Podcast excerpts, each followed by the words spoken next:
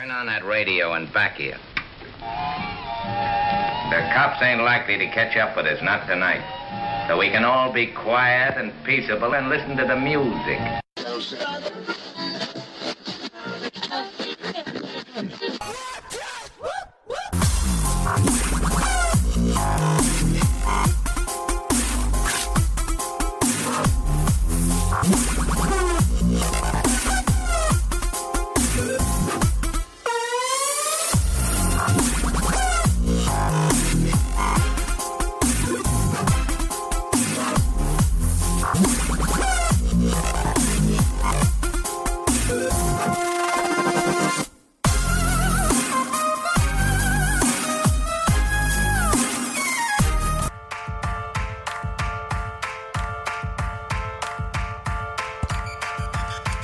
What's up, Dave Cribs?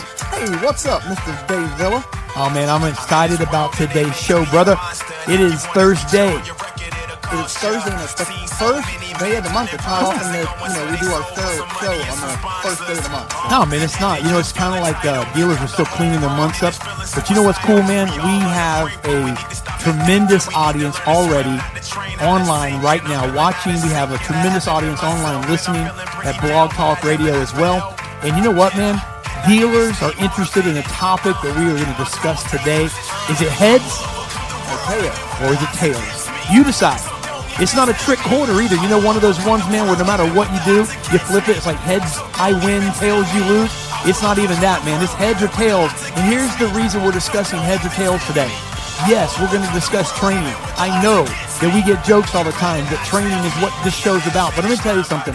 We discuss a lot of things, but the reason training is so important is because every day you need to be training every single day. You can't afford to skip one day. But it's not just it's I don't want to hear the same crap over and over. You know what I mean? What I want to hear is I, and this is what's brilliant about today. We've got some outstanding trainers on. We vetted this. We really, really went through. We had tons, obviously, that we can bring on, and guys that we love, gals that we love. But we brought on four, and then Dave, we reached out to some dealers that actually believe in training, mm-hmm. but they do it in house.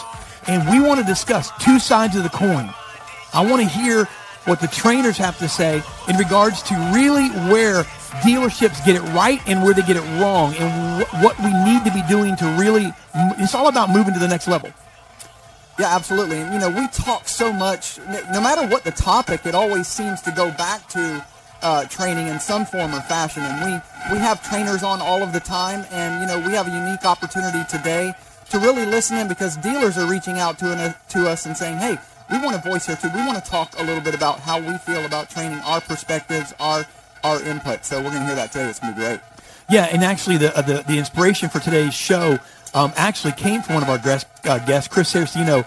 Um, and he'll be talking about that. He's going to be on the second half of today's panel, which is consequently for dealers. Dave alluded to that. We have a general sales manager, we have a general manager, we have a VP, and then we have uh, a partner. And these are all four dealers, all on the blacktop, all believe in training. And really, the question came up. Was actually a phone call and and I fielded it a few weeks ago, and and we were discussing some things, and really this came, and it, something was already on my heart because he said, look, you know what, all dealers aren't buffoons. All dealers, you know, all dealers, you know, don't you know neglect their people. But I want to discuss, and this is a great great topic. I thought I want to discuss. Hey, what do you do? When life happens. So we're going to get these dealers on the second half of the show, and you don't want to miss it because they're going to come on and talk about how they do it, how they balance it, we have a dealer on that has 350 employees with a few different rooftops, and he's going to discuss how they balance out life.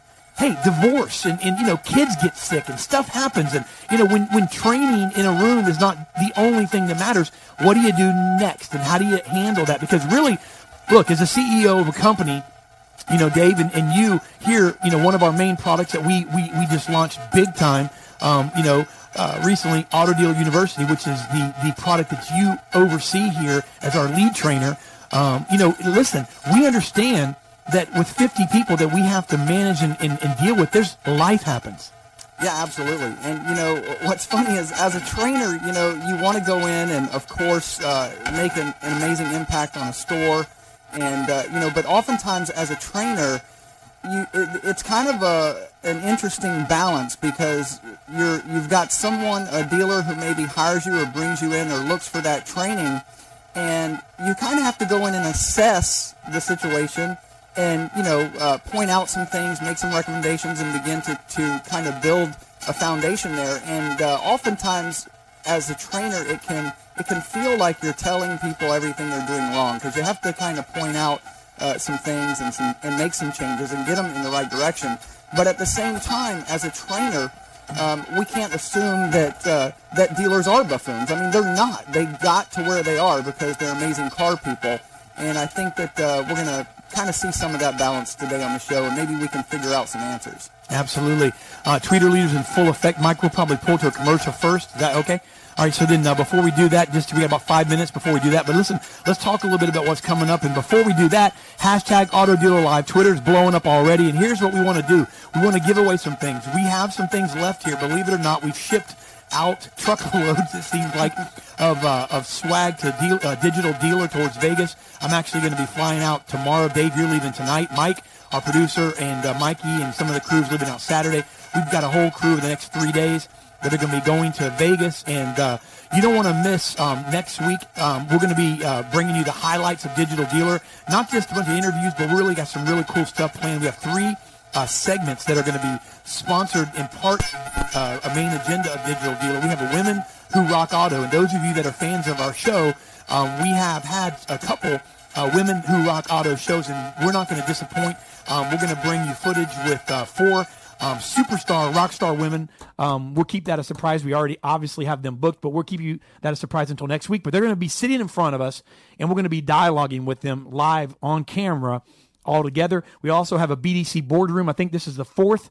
Uh, or at least the third BDC boardroom. Uh, we've got the crew coming back that normally joins us. And then, Dave, we have Keep It or Crush It. We just did our first one a month and a half ago. Grant Cardone was on that.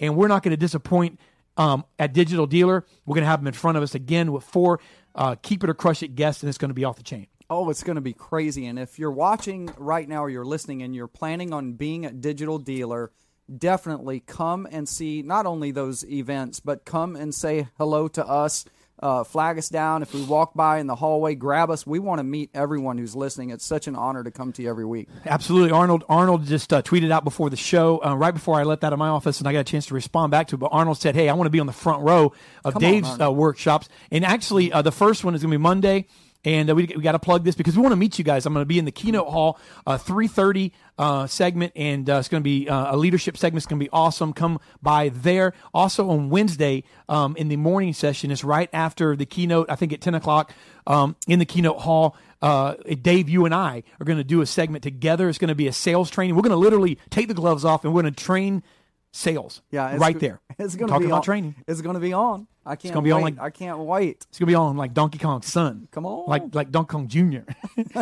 or Donkey Kong's you know, nephew or whoever that was. So hey, listen, two or three minutes. We're gonna be bringing our panel on. You don't want to miss it. We're gonna hit let the cat out of the bag, Dave. We have Brad Lee, Tony Duberquer. We have Jonathan Dawson, Steve Richard. Steve's first time on the show as well. I'm excited about that. Steve is Steve. Steve, man, it is is not shy for words. This guy right here oh, writes no. for Motor Trend. He is awesome, and he is a little controversial on some of his opinions on training. Oh yeah, absolutely. He's uh, he's a YouTube star, really. Um, mm-hmm. he's got a huge following on YouTube, and he's in dealerships you know, all of the time. He's an active current trainer in the stores. Um, he even crosses over. I've seen videos uh, for Harley Davidson. He trains motorcycle salespeople as well using the automobile sales principles. It's a, he's he's an exciting guy. Who's on the second half of the panel? Who's on the second half? Our our, our friend and uh, all of these guys are our friends. Really, we've got Marsh Buice. We've got Danny Benitez. Matt Lasco and Chris Saraceno. You couldn't ask for a better lineup of dealers. Absolutely. So, Mike, we're going to roll to a commercial. Guys, we want to thank our sponsors. We'll be back in a couple of minutes. Don't go anywhere. The next up is panel number one on heads or tails. I'm not sure if this is heads or tails, um, but this is the first panel, and you don't want to go anywhere. That's what's next up the on next up. Auto Dealer Live. He's trying to save the advertising world. He did it. He did it for your business. He is Pineapple Advertising.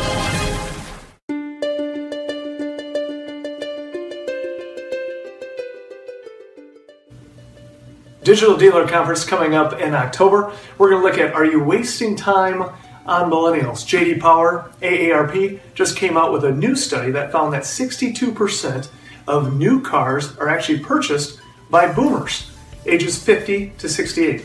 This makes sense. Boomers have 70% of U.S. wealth, 50% of U.S. disposable income, average discretionary income of $24,000 per year. So we're going to look at three things, three objectives and takeaways. Number one, generational selling. How do we approach millennials? How do we approach boomers, for instance?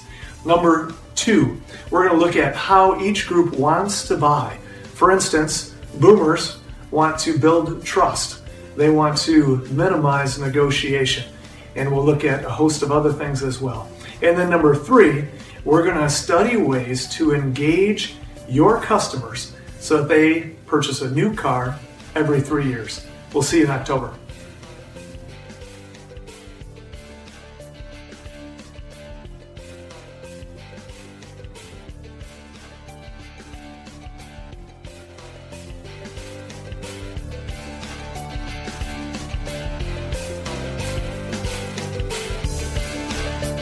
Dealers, it's no secret that in this economy, cash is king. From the smallest independent lots to the largest franchise dealers, our businesses are driven by available capital. And having more access to your back end reserve could prove to be a game changer.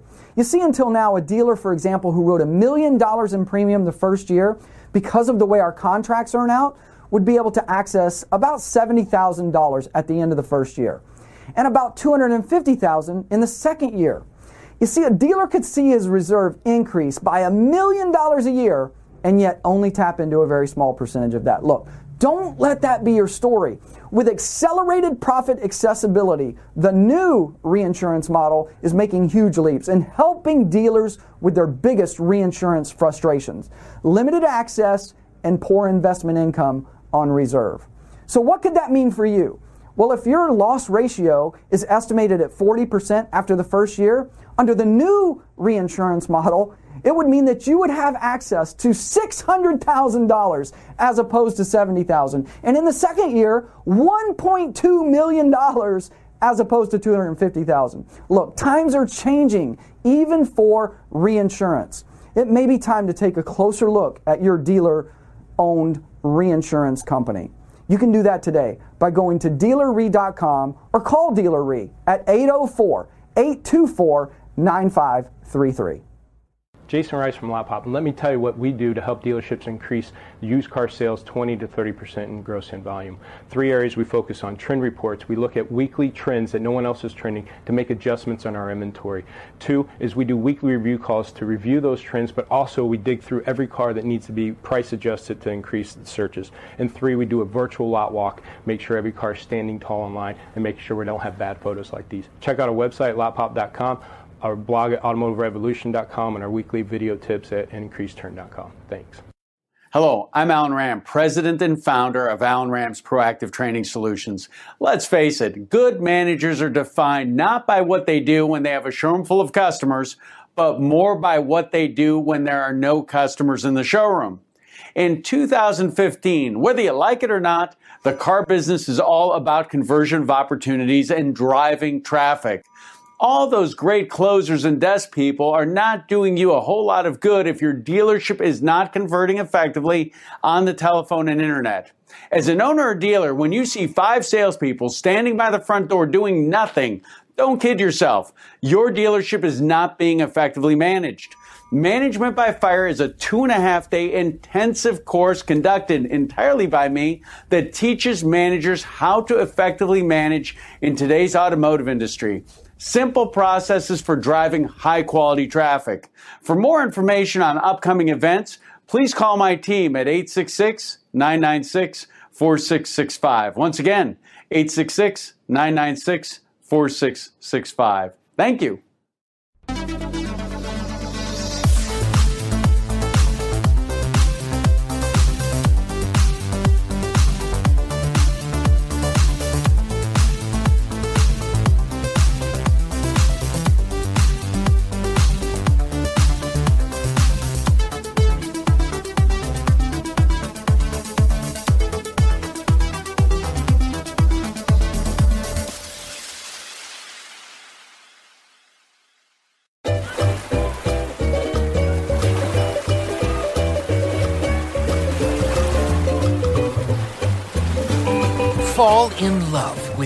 Advertising and production. Pick the pineapple.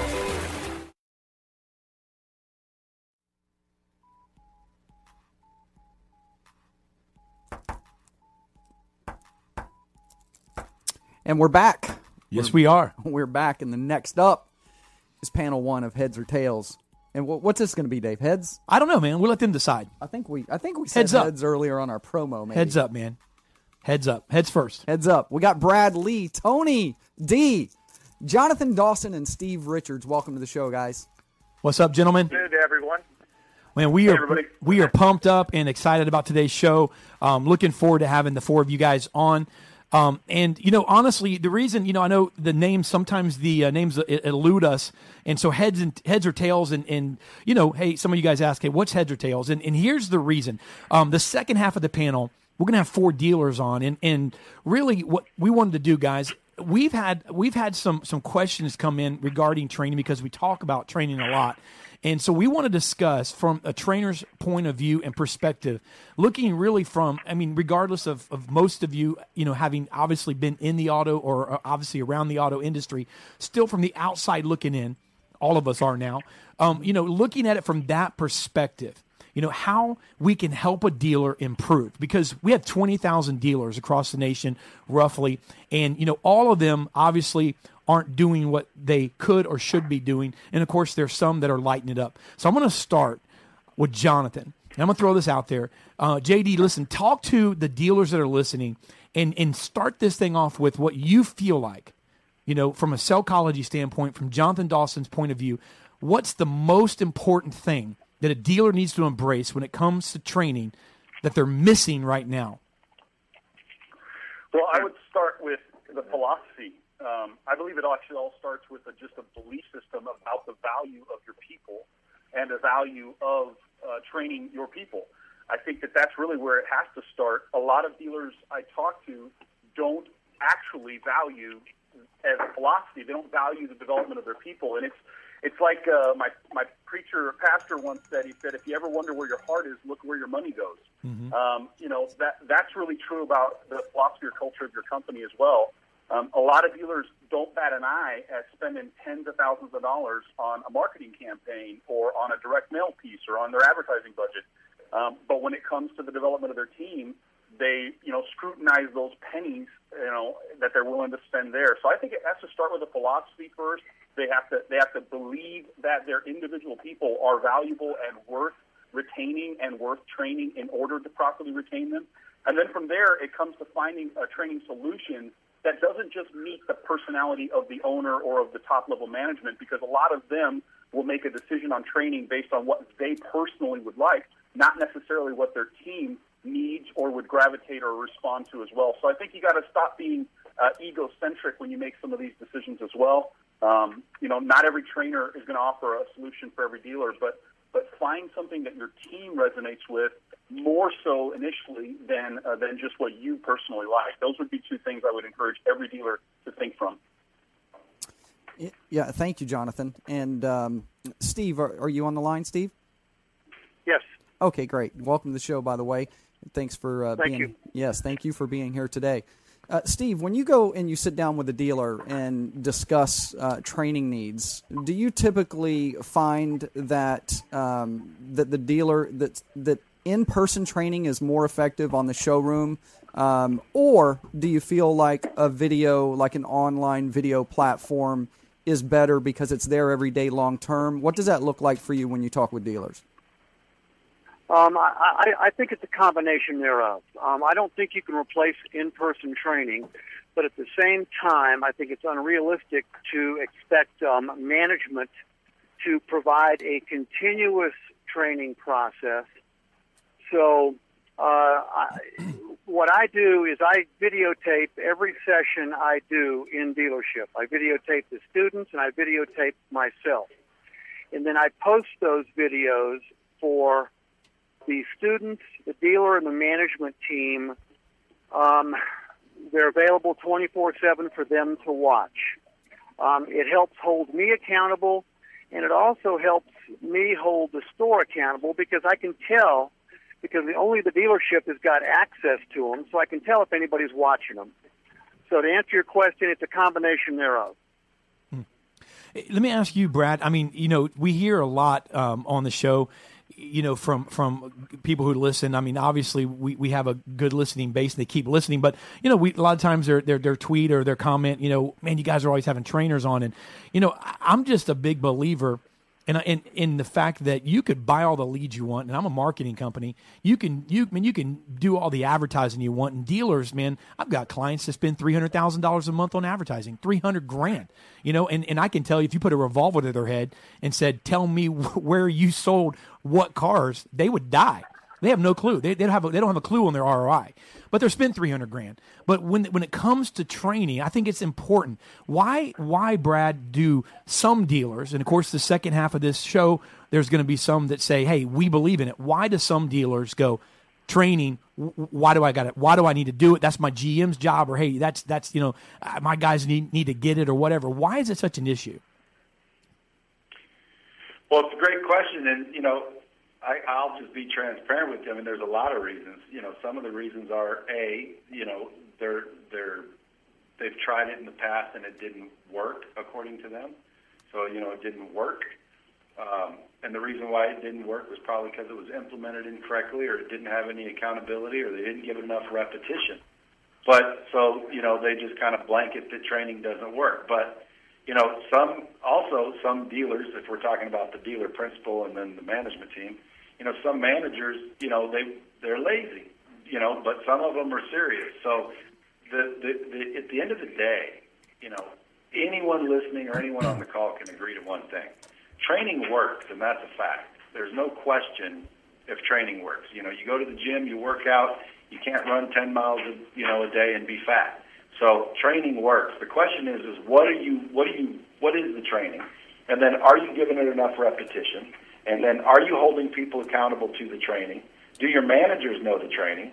So like Jonathan Dawson, he might go into a car dealership and train the, the staff, and the managers don't even know what he's what they're what he's training them, and then they inadvertently, not on purpose, have them doing different things. Pretty soon, the the training that Jonathan delivered is now dissipated, or, or in some cases non-existent. So the reason why they don't was your question. I would say that there's too many reasons to, to try and answer that, but the main reason is because they think it doesn't work. I mean, why would you spend three hundred thousand dollars to get people in your door and nothing to make sure that they're taken care of?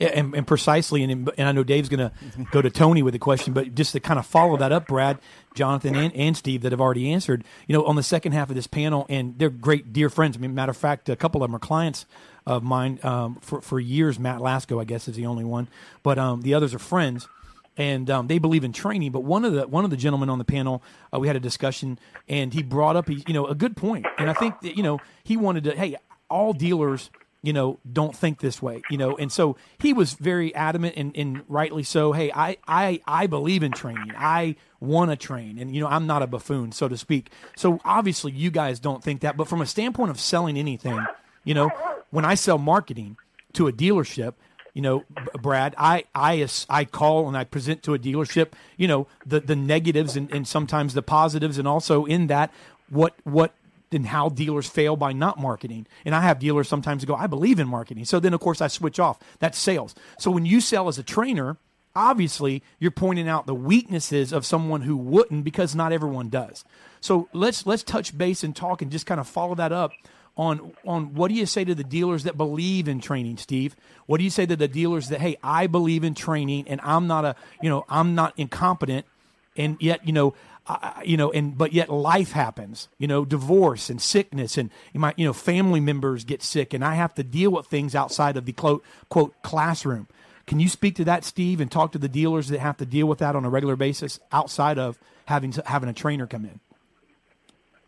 Well, um, you, you know, it's most dealers are prejudiced against training because there's no identifiable return on investment. And quite frankly, uh, there's there's there's there's a lot of bad training out there. Um, one of the things that I try to impress upon a dealer and the management team is if during a session the uh, the, the attendees don't learn something that they can immediately practically apply. And I'm talking about when they walk out of the session, the session's probably been a waste of time. Um, there, you know, I've witnessed and been part of in the past a lot of information dumps where you dump some terrific information on someone, but uh, they say, "Hey, that's really, really good stuff." But when they get in a position where they could use it, they don't because they don't have the confidence to use it. They haven't practiced it. They haven't drilled it. They haven't rehearsed it. So what I tell a dealer is, if you believe in training, you got to take it in small bits. You got to decide what your people need the most, if if they even know, and then make sure that when the session is over, or the if it's a two day seminar, when the two days are over, they can actually do something differently than they were doing prior. Yeah, and uh, Tony, I'm going to go to you, Tony. Um, I'm going to ask you this question. You know, um, of course, we have to keep up with all of the wonderful tools that are now at our uh, at our our disposal and our access. But uh, when it comes to uh, digital, social media devices, everything like that. But when it comes right down to a sales process, when you get in front of a customer, when you have a body in front of you, has anything really changed? a little bit has changed over the past few years, especially with the amount of education that customers have. But when you go into the core basics of sales, sales are sales, whether it's cars, homes, jewelry, furniture, carpet, it doesn't make a difference. Sales are sales. It is all about what it is, what it does, and what it does for the customer. So the basic mechanics of sales still are there. Just the one thing that we have to ask, and something that we teach our salespeople here at the academy, is to even find out from the customer at what stage are they in. Have they already done a lot of investigation? Have they already narrowed down the vehicle that they're looking to purchase, or are they still in a shopping around? I don't know which vehicle.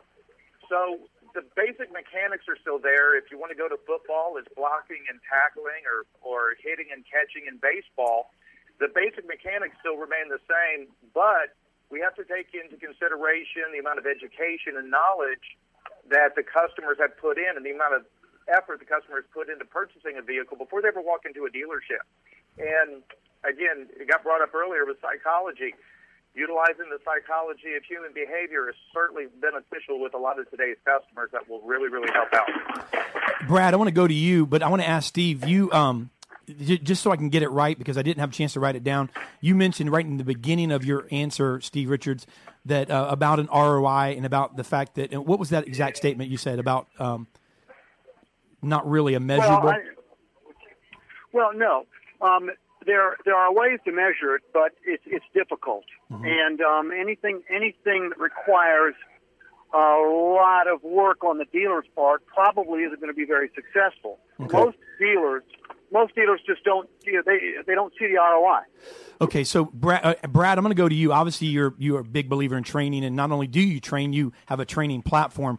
Um, I'm going to ask you to respond to that. I believe it was you that said I disagree, or one of you, or Jonathan. Um, but one of you guys, I think, kind of said I disagree with that. But Kevin Fry tweeted something in, and maybe I'll just add this to it. He said, uh, "Watch for key performance metrics; they should arise after good training." Uh, Kevin Fry is with Jeff Wyler Automotive. And, um, and Brad, comment on on uh, on Steve's maybe Steve's response regarding um, an ROI and, and possibly um, also tag in on what Kevin said about key performance metrics. I got something on that. Okay, go ahead, Brad. Then well, Jonathan. Right. Well, again, I mean, key performance metrics should raise. You know, if if if, if you train somebody. Um, and I'm not sure what Steve's comment was about ROI, but I think the the single most, uh, you know, highest return you can make investment wise for ROI is training.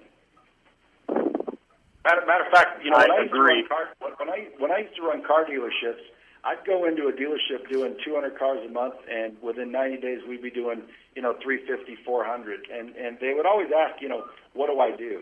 You know, and I wasn't doing anything magical. I was training, and I was going to the blocking and the tackling, and I was holding people accountable for the fundamental things that need to happen every single day. They were calling logs, they were saying the right things on the phone, they were prospecting, and we were selling more cars. Incidentally, you know, I'd leave that dealership and their cars would go down and they'd say, Oh, it's Brad. It wasn't me. I wish it was me. It was that I was holding people accountable and I was making sure that the, that the fundamental basics were happening every day. So Actually- that, that that can happen at any dealership. I'm gonna- It's it's de- dealerships are getting a little bit too, you know, successful in some cases where they think, well, why do I need to train? We're kicking butt.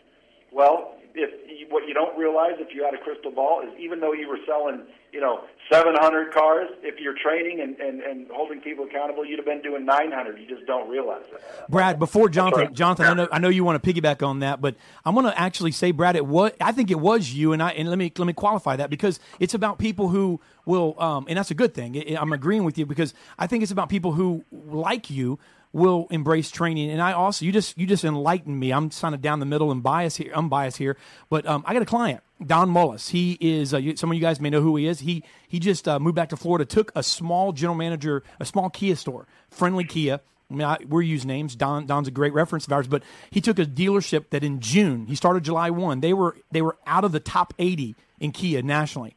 August they were number ten in the nation. They were out of the top eighty. Best month they ever had was 119 new and used. Now, he did implement our program because it's a very fast thing to implement. No social, no other marketing, didn't have time to do any of that. In July, he took that store to 230 new and used. In August, 330. Biggest month they ever had was 119. So how does somebody do that? And guess what he told me? I didn't have time to do anything other than your program day, but mostly I implemented process, process, process. That's training. So I mean, nothing changed other than bringing in measures and saying let's squeeze some more out of what we've already what we already have. Jonathan, I'll let you comment, and then we'll go to Steve. And Steve, I'll let you weigh in on uh, on their comments as well. Jonathan, you said you had something on that. Absolutely. Thank you. Uh, so my, my whole thing on this is, you know, when it comes to getting an ROI from your team and trying to get your team to, to grow or, or key performance metrics, I actually just got a bunch of texts from my clients here on my phone about this. Uh, one of them was saying, you know, we went to, we, we, we're now the number one Hyundai store in Georgia. And uh, I got a salesperson who last month sold 22 cars and took a week off. You know, that was a 12 car a month salesperson just a year and a half ago, and now 22 cars with a week off and, and sells 30 a month when he's there. But you know, the, the reality is you can't change people unless something changes in that person. And so we have to train them in a way that they change internally. Their viewpoint, their optimism, their hope for the future, uh, their specific skill sets or techniques have to change. They have to be able to do things differently, say things differently. But first and foremost, of course, being a psychology guy, I think they have to think differently about their day, about their customer, and about themselves primarily. If your training simply focuses on skill sets, or as I like to say, most training companies out there are, are focused in one of two areas. They're either personality based trainers, which means they believe that if everybody looks like them and acts like them and talks like them, that they can be successful by duplicating their personality. That's one type. Then you have process based trainers who think that, that if they just follow my systems and my way of doing things and just do this the road to the sale my way, then you'll be successful. I'm a principle based trainer. I believe in teaching principles.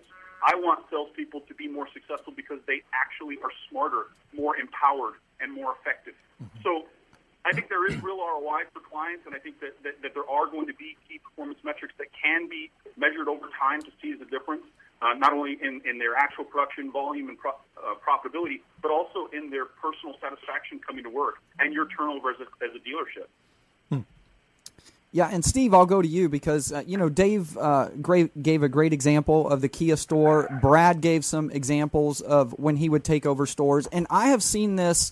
Uh, I've been a part of several stores where this has been the case, and I've seen it time and time again throughout my career where a store is doing a certain number. Uh, they bring a superstar in, and all of the sudden, I mean, it's like overnight the increase is amazing. And really, I, in every one of those locations that I've ever witnessed, it, it wasn't a magical secret. It goes back to what Brad said. I mean, it was just, you know, hey, we're going to have a process. We're going to follow this. We've got some basics. We're going to, you know, do these things, but we're going to do them consistently. So, why is it that the dealers who struggle with this, the dealers who stay at you know 80 cars a month for 12 years. I mean, wh- wh- how is it that we're not getting through to them when it comes to uh, training? Steve, Um, uh, it, it starts at the top. Um, they don't care enough to uh, implement a process and force their managers to uh, follow the process. In most stores, if you've got uh, three desk managers, you've got three different processes. Hmm.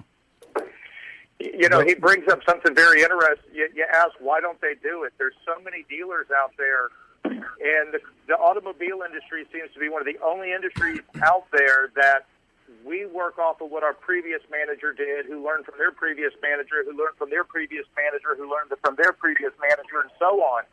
And dealers and sales managers and F and I people, they just do what they do because that's what they've always done. They've never looked beyond of what they can do.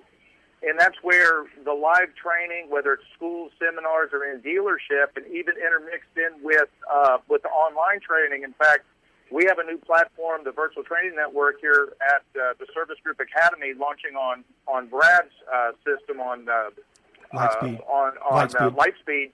I think launching next week. That's specializing in F and I at the beginning. It allows not only for the the in classroom student to have good information, and we look for the proof points. We had people come out of F and I school last month. Out of all the people that we could get the data on, they increased on average 74% in PRU. And this isn't from 200 to 800. This is like 1200 almost to $2,000 a copy. The PRU, the, RO, uh, the ROI was immediate. We were able to see it. And now it's up to the dealers themselves, the business managers, to hold themselves accountable. And again, we're going to utilize our virtual training network to even help move those people forward and to hold them accountable, kind of as a combo pack. You know, guys, I got to say something too because we're going to have a panel on here in a minute. I'm just, my mind's just thinking because there's going to be the four of these guys come on. Of course, they believe in training, and they're going to say, "Hey, well, I'm going to make a statement. I, I I believe in a marketing budget. You know, obviously, I've been in business 20 years, made a great living, have a great company because there's things called marketing budgets. I would opt for a training budget. And and, and here's the thing: there's going to be there's going to be dealers that come on in a minute and if i ask that question they go oh i don't need a training budget. I need to be able to do it myself. But let me let me ask you guys something. Nfl owners there's some i'm sure that played football. There's some that know the game of football and there's some that don't know anything about football that they have a lot of money and they want to own a football team. So here's my thing. There's a lot of owners that need to increase that don't that can't train that don't have the ability to train themselves. They're just not trainers. They got a lot of money they own a dealership and they want to sell cars and make more money. So I think a training budget's in order for someone like that. So so and, and I see and so this is and I know you guys will amen this, but Brad, there's necessary for someone like you because you worked in a dealership, you sold a lot of cars, you you you know you you uh, built a team through training that increased. So now you go, how can I touch the dealers out there? And give them my secret. How can I teach them my secret and help them sell more cars? And it's through training. I mean, does that make sense? What about It's a always- training budget? It's, all, it's, it's always through training. Everything's about training. Everything. Everything successful, the core of it is training or learning. So again, some of these dealers, they don't know what they don't know. So if they knew all, all you know, if they knew so much, why are they selling 80 cars a month? Hmm. So they don't know how to advertise, they don't know how to market, they don't know how to teach their salesmen how to close or something. But again, maybe it's an ego thing, or I don't know, or or maybe they're just what I call fat and happy. You know, people get fat and happy, not necessarily physically fat, but in other words, they're making a living, they're happy, they don't care about selling any more cars. Which mm-hmm. again, more power to them. But at the end of the day, any successful endeavor in the world starts with training, other than winning the lottery. Hmm. we got about three Well, we're actually we're seeing dealers that are putting together training funds, and they're actually it's it's part of I'm going to use the word the pack that they'll take ten, fifteen, twenty dollars depending on the volume of the of the uh, of the store, and that comes straight out of gross. It goes to a training fund. So when we're in actually in doing in dealership training, it's not net costing the dealership. It's really not changing their bottom line any because they're building it into the deal. The dealers are in on it, the general managers, the GSMs, the sales managers, and even the salespeople, and of course the F&I people, as in it is a top-down, kind of like what got brought up earlier. It's a top-down decision and a commitment of what we want to do. And the stores that we see do this, all they do is escalate in sales, gross profit on the front and on the back. Mm-hmm. So You know, and, and- and I got, yeah. and I have to say, I have to say one more thing. Uh, I can totally vouch for uh, Danny Benitez believing in training. I've done training in Danny's stores. Oh, uh, probably six, eight years now. I haven't seen him in a while, but I've I've personally been inside Danny Benitez stores and done uh, sales and F and I training in his store myself. Well, my question is, out of curiosity, David, is there somebody that doesn't believe in training, and is this show No. about whether training No, no, no. is believable or not? I, I don't think I don't think so. I don't know. No, uh, but I think we can all agree. I think we can all agree that sometimes selling deal selling a dealer on a tr- on training is more challenging or more difficult when they have these amazing budgets for marketing and buying leads. And I think that uh, money well spent would be to uh, you know channel some of that money more towards training so that when you buy additional leads and you spend your money on your leads, you're not only going to improve the performance on the leads, but now you're going to pr- improve your performance on every lead from there forward. So I think you guys agree with that. Yeah, hundred percent. Matter, matter of fact, if, if if a dealer is going to spend fifty thousand dollars on advertising, spent forty five thousand dollars advertising, and gave five thousand dollars to a trainer, or again their own employees as bonuses for training on their own. Like I'm not, you know, saying anybody's training is better than anybody else's. I'm saying training is the key. So Sure.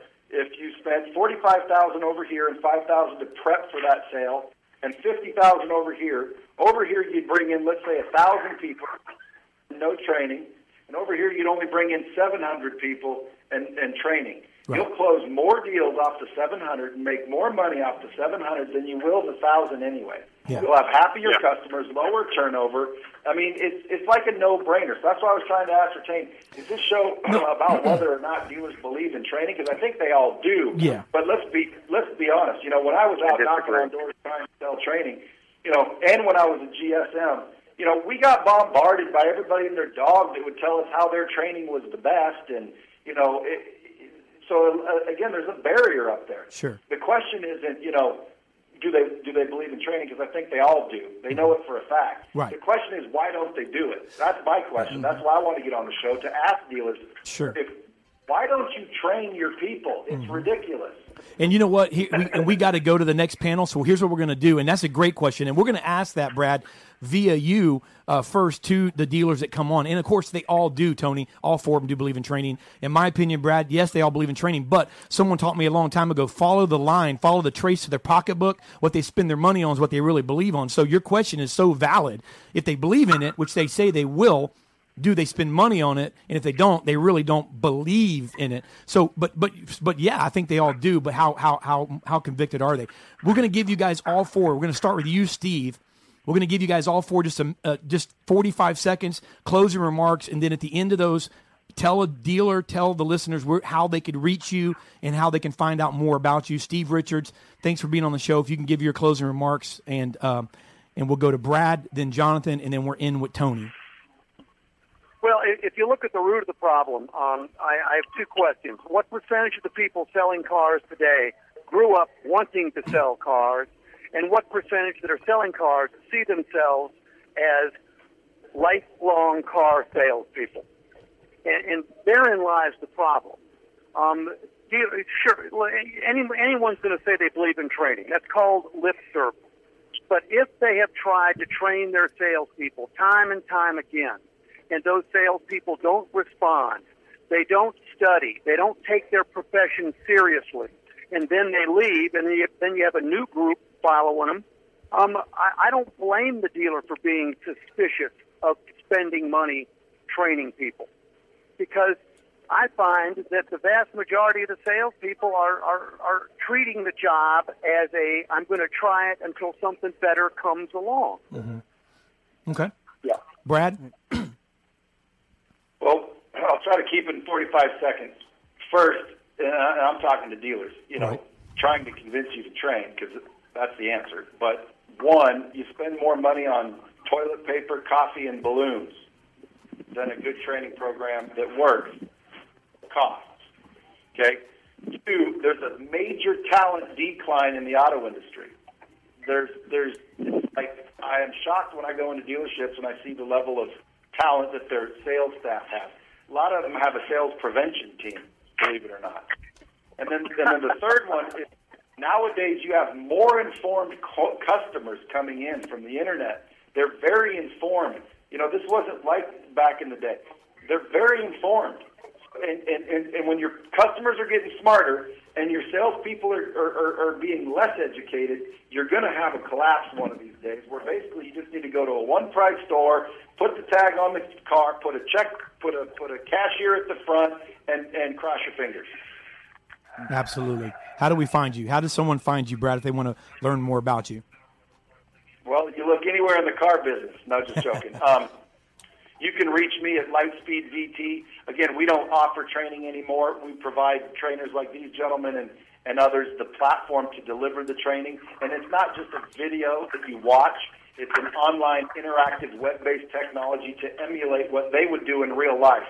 Because if you're not asking questions and you're not engaging the, the student, they're just watching a video, it really is not that effective. But as soon as you start asking questions through that interactive technology, now their ears perk up and they realize they have to engage. And just because we engage the user through interactivity, they learn 360% more than watching a video. So just if anyone comes to you on a Lightspeed platform, just know that it's not just a video. Okay, it's interactive video technology. It tracks, measures, and monitors anyone and everyone in real time. It's almost like having a full-time manager track every one of your employees. And then the reporting and analytics that you get back from that interactivity is amazing. But awesome. you can find me at Lightspeed VT or at the Real Bradley on Twitter. Jonathan. Jonathan Dawson. Yeah, before I go, I'd like to uh, give Steve uh, an opportunity. Um, you, you didn't share your contact information. Steve? Um, oh, I'm yeah, I'm I'm sorry. Um, Steve Richards. Um, J. Steve Richards at Twitter.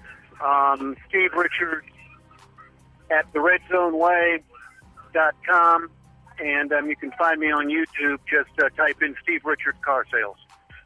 Thank you, Steve. Yeah, yeah. Thank you, uh, Jonathan. So, yeah, of course, Steve. I have a lot of respect for you. I, I appreciate what you do in the industry. Uh, so, so first of all, thank you to dealers listening, managers listening. I hope that this, if anything, just reactivates your interest in engagement and your personal accountability. I just got a text from one of my dealers. I don't, I don't know if it'll show up there, uh, backwards text on there, but uh, he says, you know, the number one reason is actually two reasons why dealers don't train. It's ego and ignorance. They either just believe that they've got it all under control, or they're just ignorant and, and so they, they don't, they're not even aware of, of what next level possibility there is for their people and for their company. And that's coming from a dealer who uh, who's been working with me for two years, number one Hyundai store in Georgia. Um, but I, I just want to say, training for me is about developing the individual and respecting the individuality of that individual. I believe that we can empower salespeople by teaching them how to think like a customer and how to elevate the customer in the process and in do so create raving fan advocates out of our customers. It's not enough to sell a car. It's not enough just to have a happy customer. You want to create raving fan advocates who go into the marketplace and, and help that salesperson and that, that dealership. And that's where I think most powerful training comes is from teaching salespeople how to become that in, internal business within the business.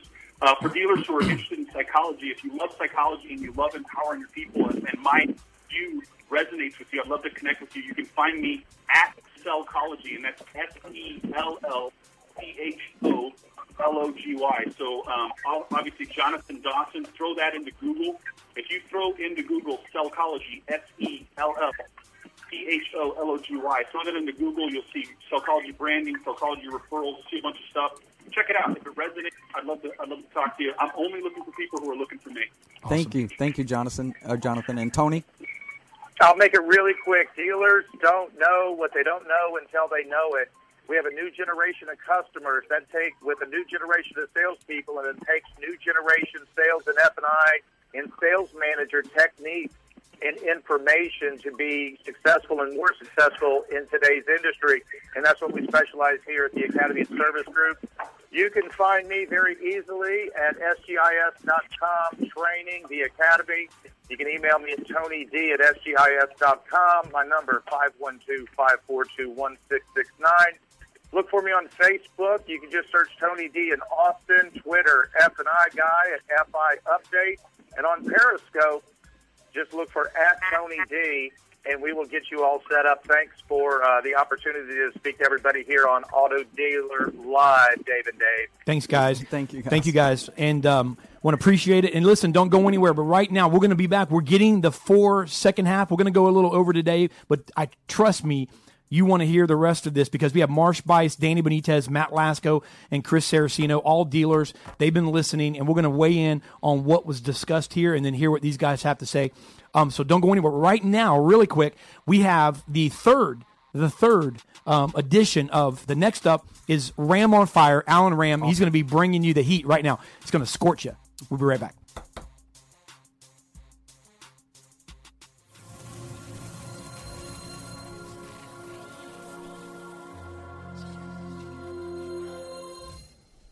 I'm Alan Ram, president and founder of Alan Ram's Proactive Training Solutions, and here's what's got me fired up today. I am so excited to say this. Good people with potential that end up at bad dealerships and then wash out of the car business because it's not for them. Here's a fact I got lucky. I know that.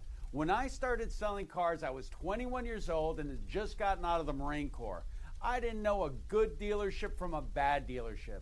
I just knew that this one Nissan dealership was willing to hire me. Now, here's the lucky part. It just so happens that this dealership that I ended up at had great management. It started with a general manager, Jim Blanton. They put me through a two week training class. After that two week initial training, it never ended. Training was always a priority. My team leader, Steve McMullen, was always willing to take time to coach me and help me. I'm forever grateful to these guys because they put me in a position to succeed and showed me the tremendous potential that existed in the automotive industry. Otherwise, I may very well have ended up one of those people that said, I tried selling cars, it just wasn't for me. Is your dealership putting you in the best position to succeed? Here's a fact if they don't train you, they don't care about you. That's a fact. If they don't train you, they're not putting you in a position to succeed, and you should leave and go to a better dealership. And I'm not talking about them having my training, I'm talking about any training. Even if your dealership invests in crappy training, at least they're trying. Some dealers just need a little help in the selection process. I'm talking about this guy. I get a report every day on everyone my reps speak to. One of my reps has been talking to the general sales manager of a Ford dealership in Tennessee. Now, if I get a little more fired up, I might call him out by name. And her comments about her conversation with this general sales manager said he's fighting an uphill battle because he said his owner doesn't believe in training and is not willing to spend any money on any training. This guy said that out loud. Let me say that again. The owner doesn't believe in training and is not willing to spend any money on training.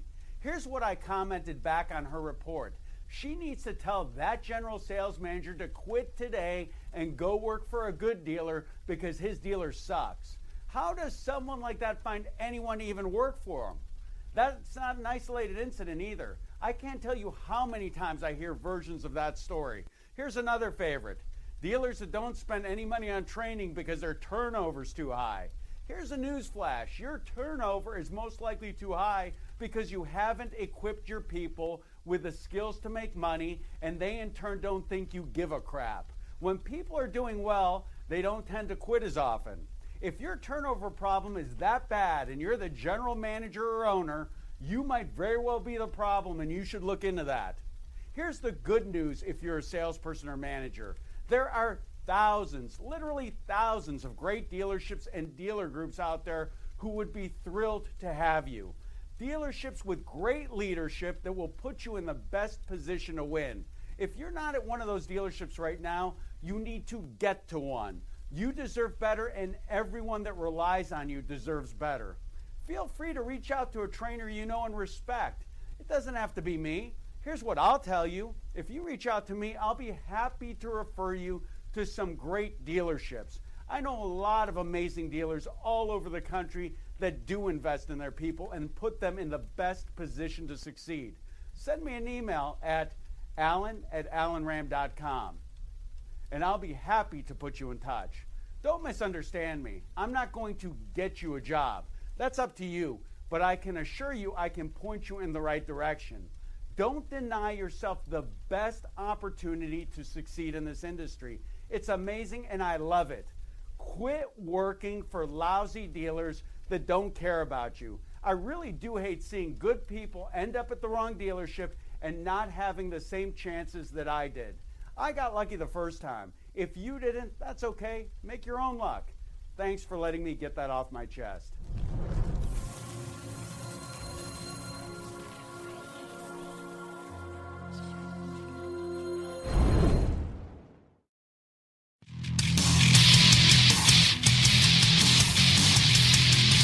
All right, we're back. We're back. This is Auto Dealer Live, and we're running a little behind, but bear with us. It's going to be worth it. The Yeah. next, the next up, right now, they're here. They're on the phone. Um, we've got three of the four. We're waiting for uh, Matt Lasco to come back in. I think he was in and had to uh, jump back out to uh, handle a deal. But we've got three of them. We're going to go ahead and start. We have Marsh Buice, Danny Benitez, and Chris Saracino. The next up is panel number two on heads or tails. Gentlemen, thanks for joining us, and uh, appreciate you guys being a little patient with us. Well, glad pleasure to to be be here. Well, I want to thank you guys, man. So I'm not sure if you guys were able to listen in on the first panel or not, um, but we're talking about training, and we had Bradley, uh, Tony D, Jonathan Dawson, and Steve Richards on, and um, you know, one of the things I want to kind of jump right in, Chris. You know, you and I talked, and I appreciate your call, um, by the way, and I and I I love uh, that kind of dialogue, and I always want to make the show better. And we call the show the the show where dealers go, and this is about you guys, and this is about dealerships, not not vendors, but um, and I love the conversation you and I had, and and uh, I'm going to ask you if you would, you know, you're a dealer and you're also on the vendor side in, in some degree as well and you obviously have a lot of relationships with vendors but you have close to 350 uh, employees that um, or, under the responsibility of the organization that you are partners in kelly automotive and you know you brought up the fact and I love it. And I've really, really, I've mentioned it probably about 10 times since we've talked to my crew, and, and it just really got inside me here, where you talked about, you know, look, life happens. What about the dealers that, you know, aren't, you know, buffoons, so to speak? We're, you know, we're not, we're not, you know, we're not dropping the ball necessarily. We're trying our best. We're training. We believe in training, but yet life happens. Divorce, kids are sick, you know, uh, you know, all types of things you have to deal with outside of the training room. And you said that's training too. And I say a great big amen. I want to get you to start out by commenting on that and maybe uh, filling in the gaps and uh, sharing that with the gentleman on the panel and our listeners, Chris Saracino.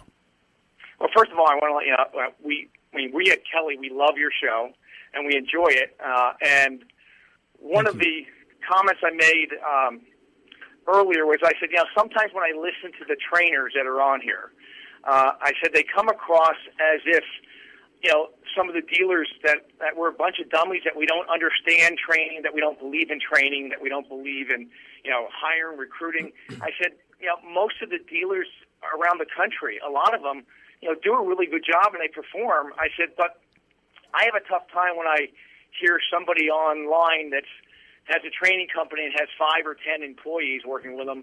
Uh, you know, sometimes they forget how tough it is if you have 100, 200, 300, 400 people.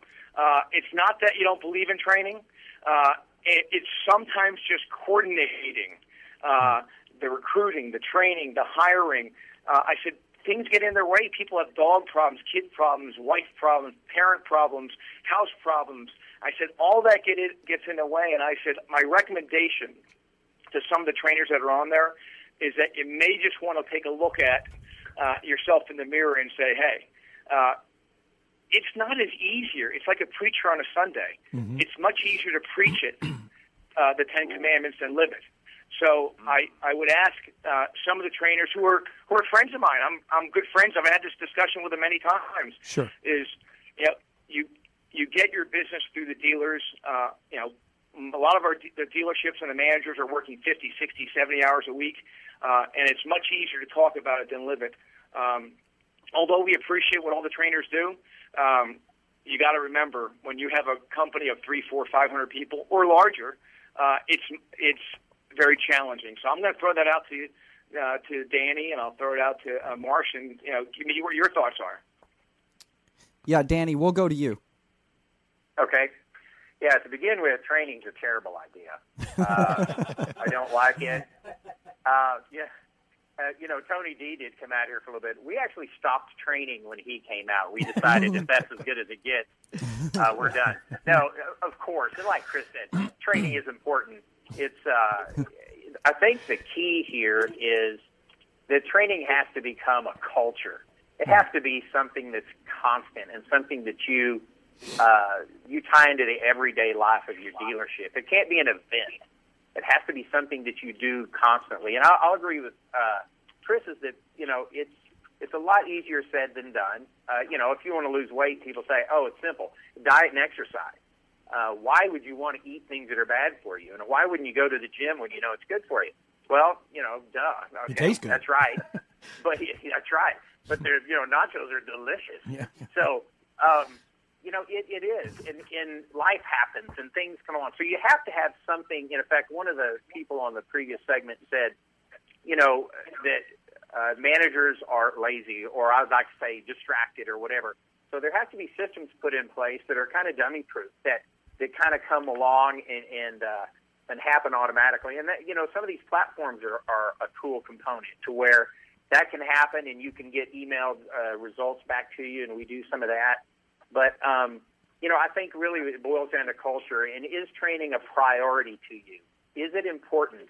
Uh, I loved what Tony D said about adding it to the pack of the car, the hard, or the hard cost of the car. That's an interesting uh, thing to think about. But you know, training is the difference between effort and success. Uh, you know, we can put a lot of effort out, but unless you're trained and understand what to do when they get there, you know, it can be wasted. But uh, it's tough to do, but we, we do try to make it a priority and we try to do the best we can with it.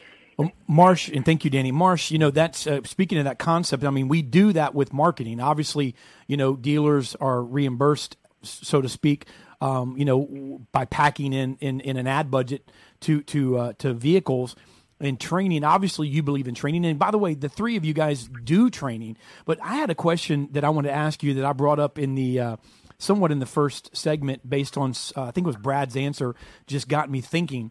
Um, and, and and I'll ask you this, Marsh, and then Chris, you could uh, weigh in as well.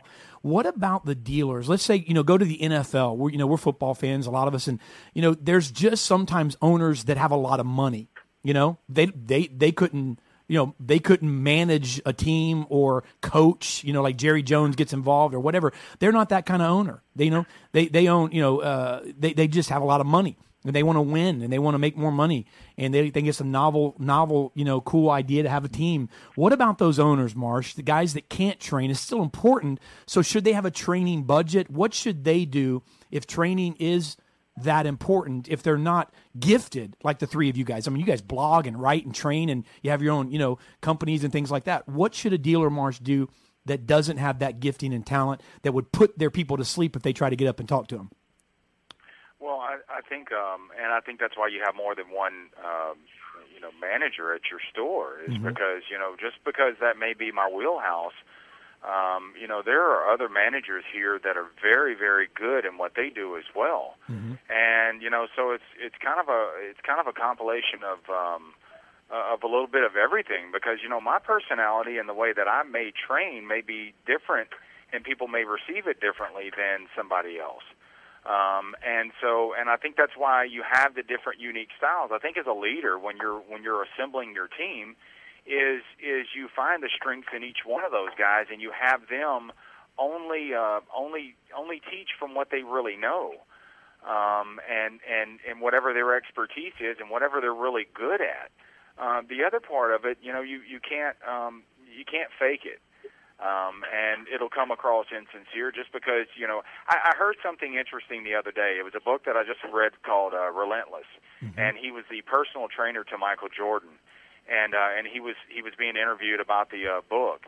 And he said, "Let me tell you something." He said, "You can look on the back of a Coke can and get all the ingredients. He said, You can go to the store and go get all these ingredients. He said, But you can't make a Coke. He said, The reason being is because you don't have the formula. And you, as a leader, you, just because you have all the ingredients in the store, as a leader, now what you have to do is is you have to assemble your team and find the strengths, and then put together your own unique formula. Yeah, and Dave, I think it's unfair to to actually interview this panel because they're so good at implementing training. You know, we invited a bunch of bad dealers on, but they wouldn't come on. So, um, but uh, Chris, I'm, I'm gonna. here. Dan. You know, I, I, I, I mean, I will say that that um, you know, if you can't train, then you have to pay, and Uh, it's no different than anything else. I mean, being that you you budget for health care, you budget for advertising, you budget for training. I mean, training is a must. Uh, my biggest challenge is when I hear uh, the trainers on a show talking as if dealers do not get it. Uh, we get it, but you know what happens? You might have six months where you're killing it and everything is going great, and guess what happens? Somebody gets sick, somebody's out, somebody gets in a car accident, and you know what? You, or you take your eye off the ball for a second, and they're not doing the morning training, and they're not doing the online training, they're not doing the things. So it's a never-ending task uh, to do this. And when you have a lot of people and a lot of managers in bigger stores, mm-hmm. one or two key people that are out, that could change the dynamics for a month. Uh, I mean, or two months, just like that. It's not that good dealers don't want to do it.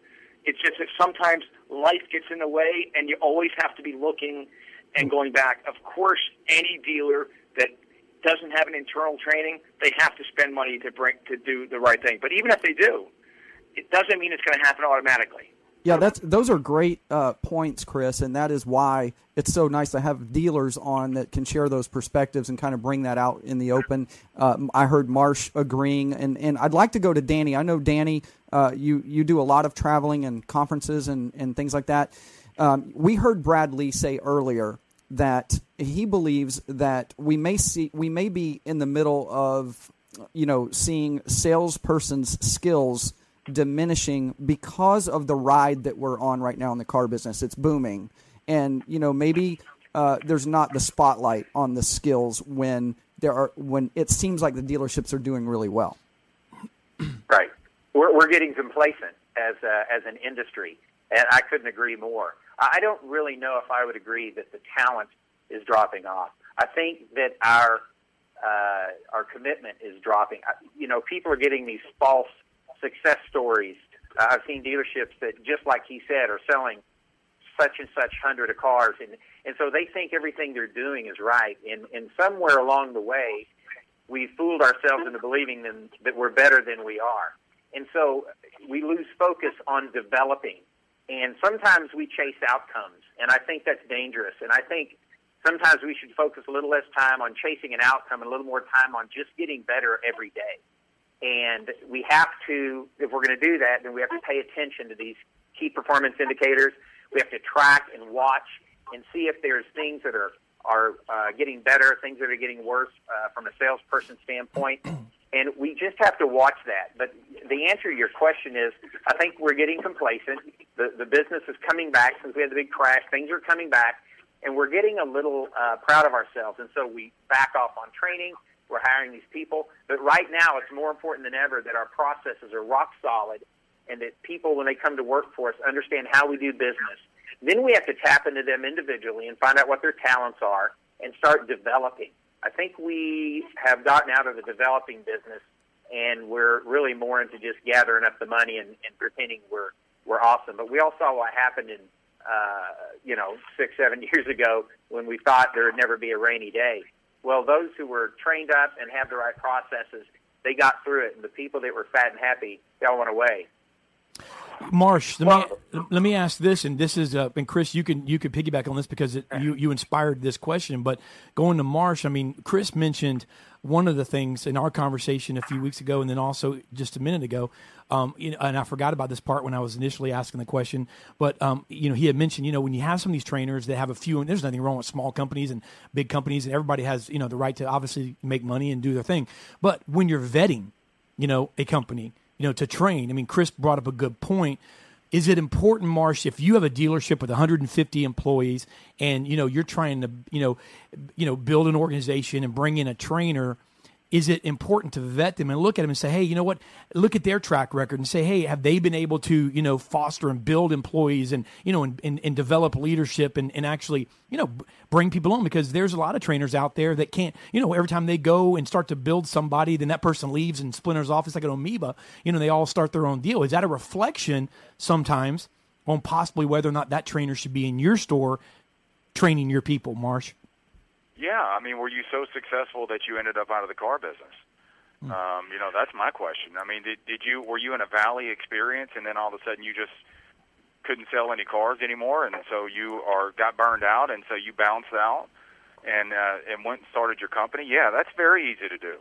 Um, and what I really admire is, and, and thank you, Chris, for saying that because I, I 100, 1000 percent agree. Don't tell me what I'm, you know, don't don't talk about me if you haven't done it.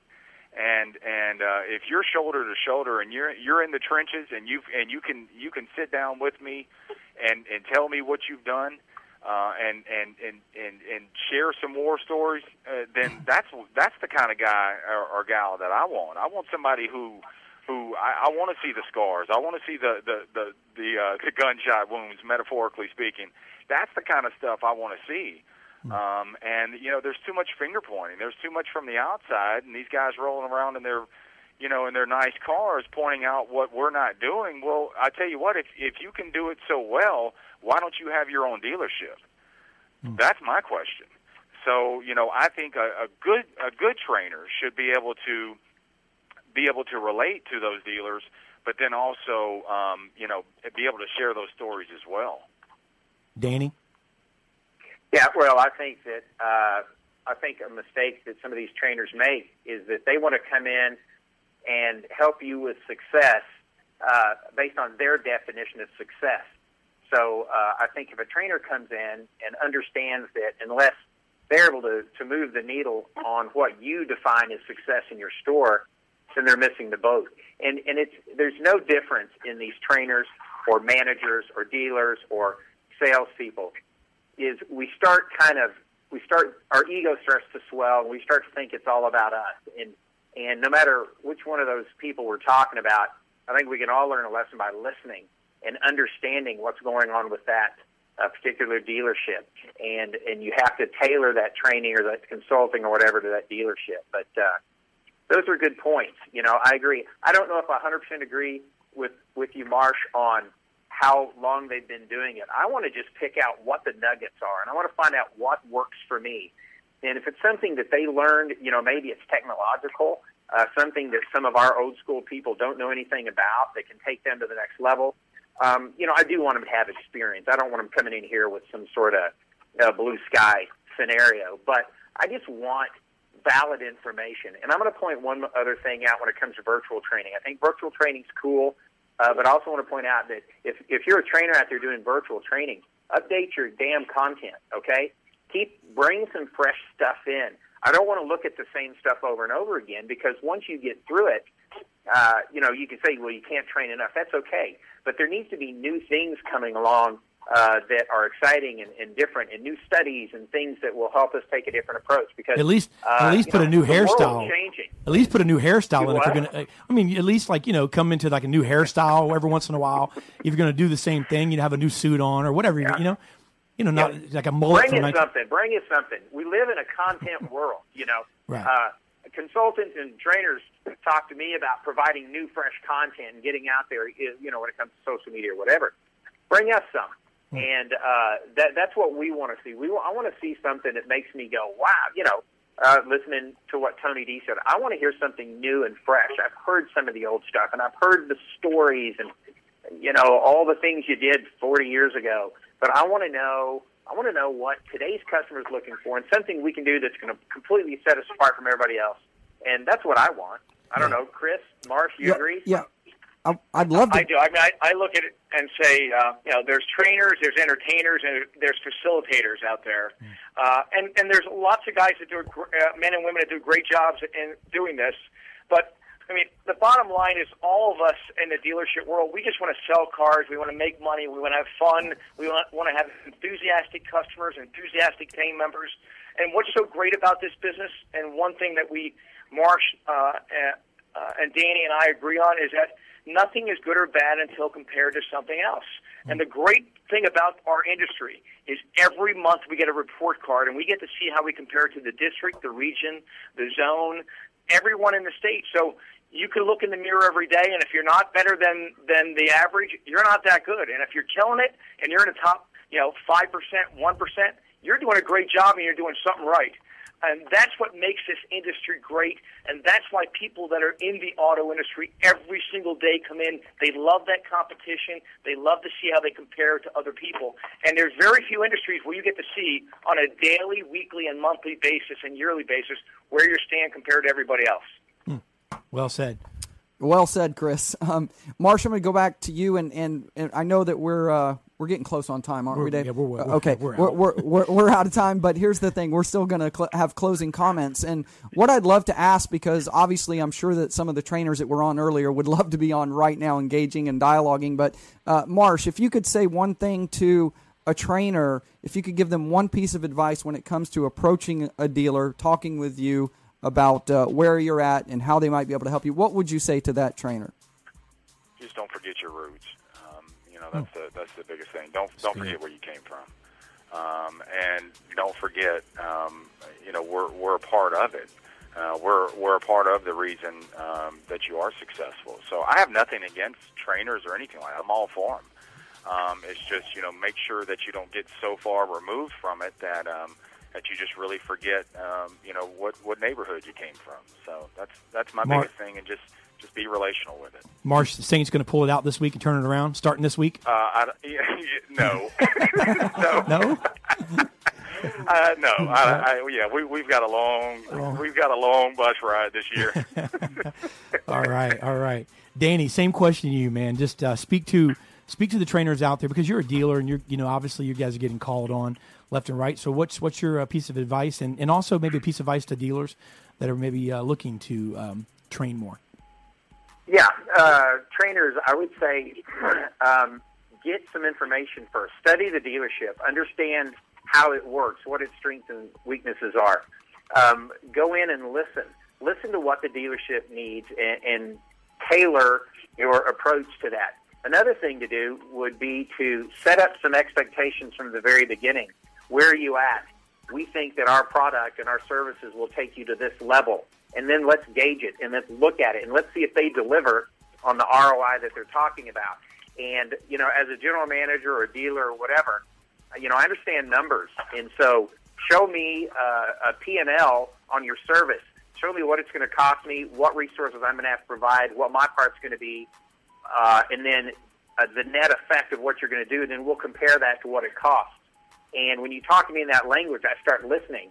But to hear that you're doing things wrong and we're going to show you this blanket kind of cookie cutter approach uh, doesn't interest me that much. So I think study, listen, and and uh, and and go in there with some information and tailor your services to that dealership, and don't force your opinions. To dealers, I would say, uh, you know, and the the big topic here is about training, and absolutely, it's important. You, you know, and uh, Jonathan pointed out, you spend how much do you spend on training compared to advertising? And I'm telling you, proper dealership training will make your marketing dollars exponentially more effective.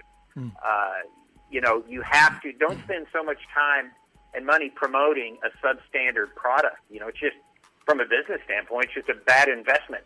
So if you're going to spend this money promoting your dealership, then make sure when they get there that that's not disappointing. And training is the key. How? What kind of training? Is it is it facilitators that come in? Is it online? Is it done in stores at one on one? And the other thing I would say, don't stop at sales training, please. We need to talk about managers, inventory management, technicians. We need to talk about service drive. We need to talk about all these different parts of your dealership. Your trainers need to be trained. And, and the people that are teaching your people, where are they getting their information? Are they studying on a regular basis? Nobody at this dealership studies more than me. Uh, I don't want to be stumped if I get asked a question. I want to bring fresh, new content to my people. So trainers, bring us some fresh content. That's, that's all I got to say about that. Love it. Very good. Chris? Well, I, I'm going to uh, ditto what Mark, uh, Marsh, and uh, Danny said, but you know, the, the message is to trainers to be seek first to understand stand before you present, but uh, and to dealerships, training is a, mu- a must. It's an obligation we have to team members to make sure they're trained.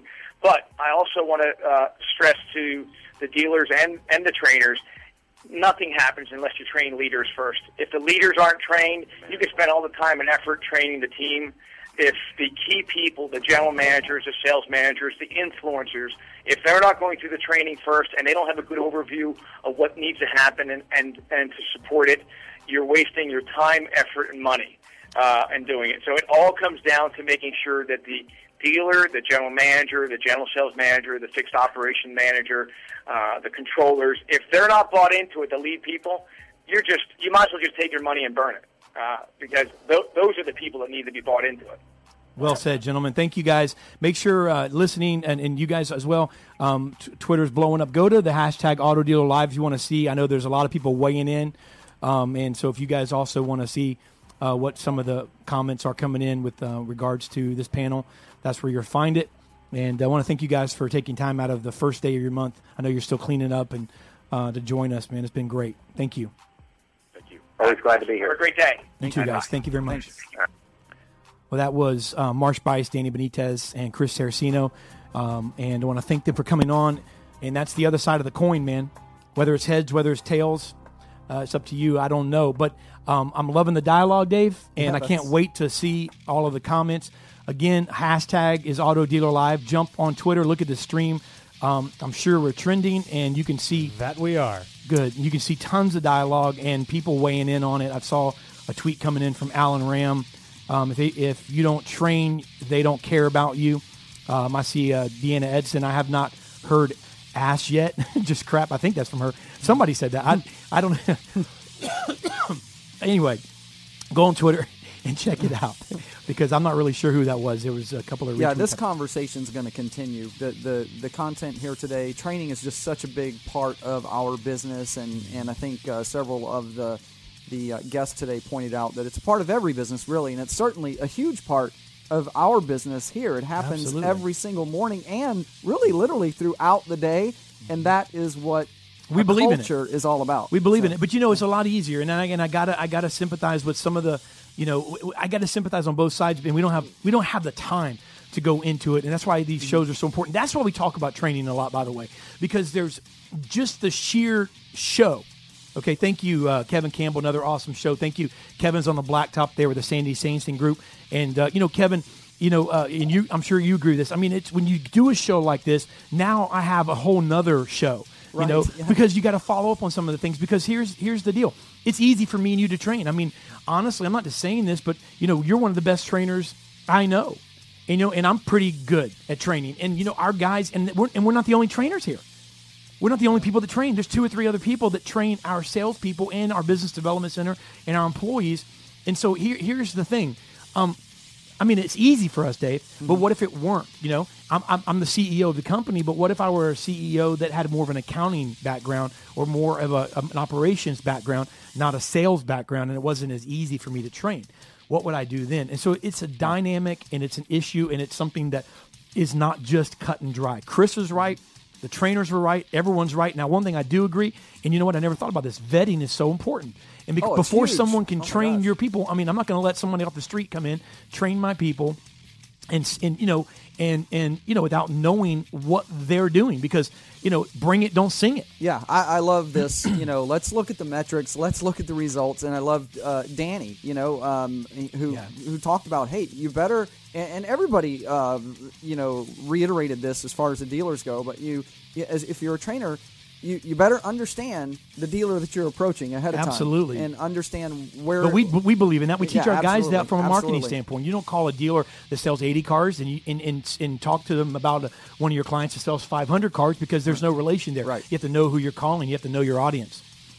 Dave, next week we're flying out tomorrow. We're, you're leaving tonight. Uh, some of our guys are leaving Saturday. We're headed to Vegas, Digital Dealer 19. You don't want to miss it. If you're going, stop by in the expo hall. Auto Dealer Live will have a booth there uh, the entire time. Come by and meet us. We're going to be doing interviews virtually 70% of the time, unless we're training, doing a session, or in a session. But we're going to be doing interviews the entire two and a half days.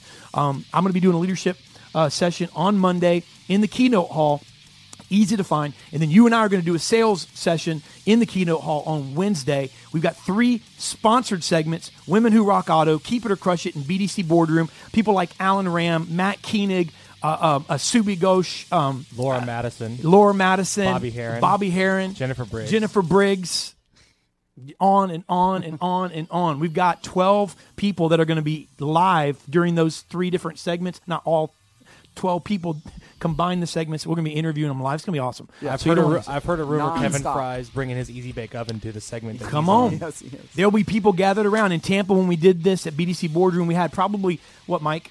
Close to two to three hundred people, I believe. Close to 200, 300 people gathered around it. You know, one time or the other, coming all around. It's going to be more in Vegas. I'm talking just gathered around our booth, listening. Oh, yeah. There's going to be a PA system. You don't want to miss it. We're going to give you a chance to ask live questions. We're going to have four cameras. Correct. Four cameras on. You're going to be on the show in the audience. We're going to have Tec- the whole deal. Technically six when you count the two that we're going to Periscope with. Awesome. So and the camera awesome. camera adds ten pounds, so we got six cameras. So we're adding sixty. Yes. so basically, yeah. all right. All right, brother. Thank Great you guys. show. Thanks, Dave. Thank you.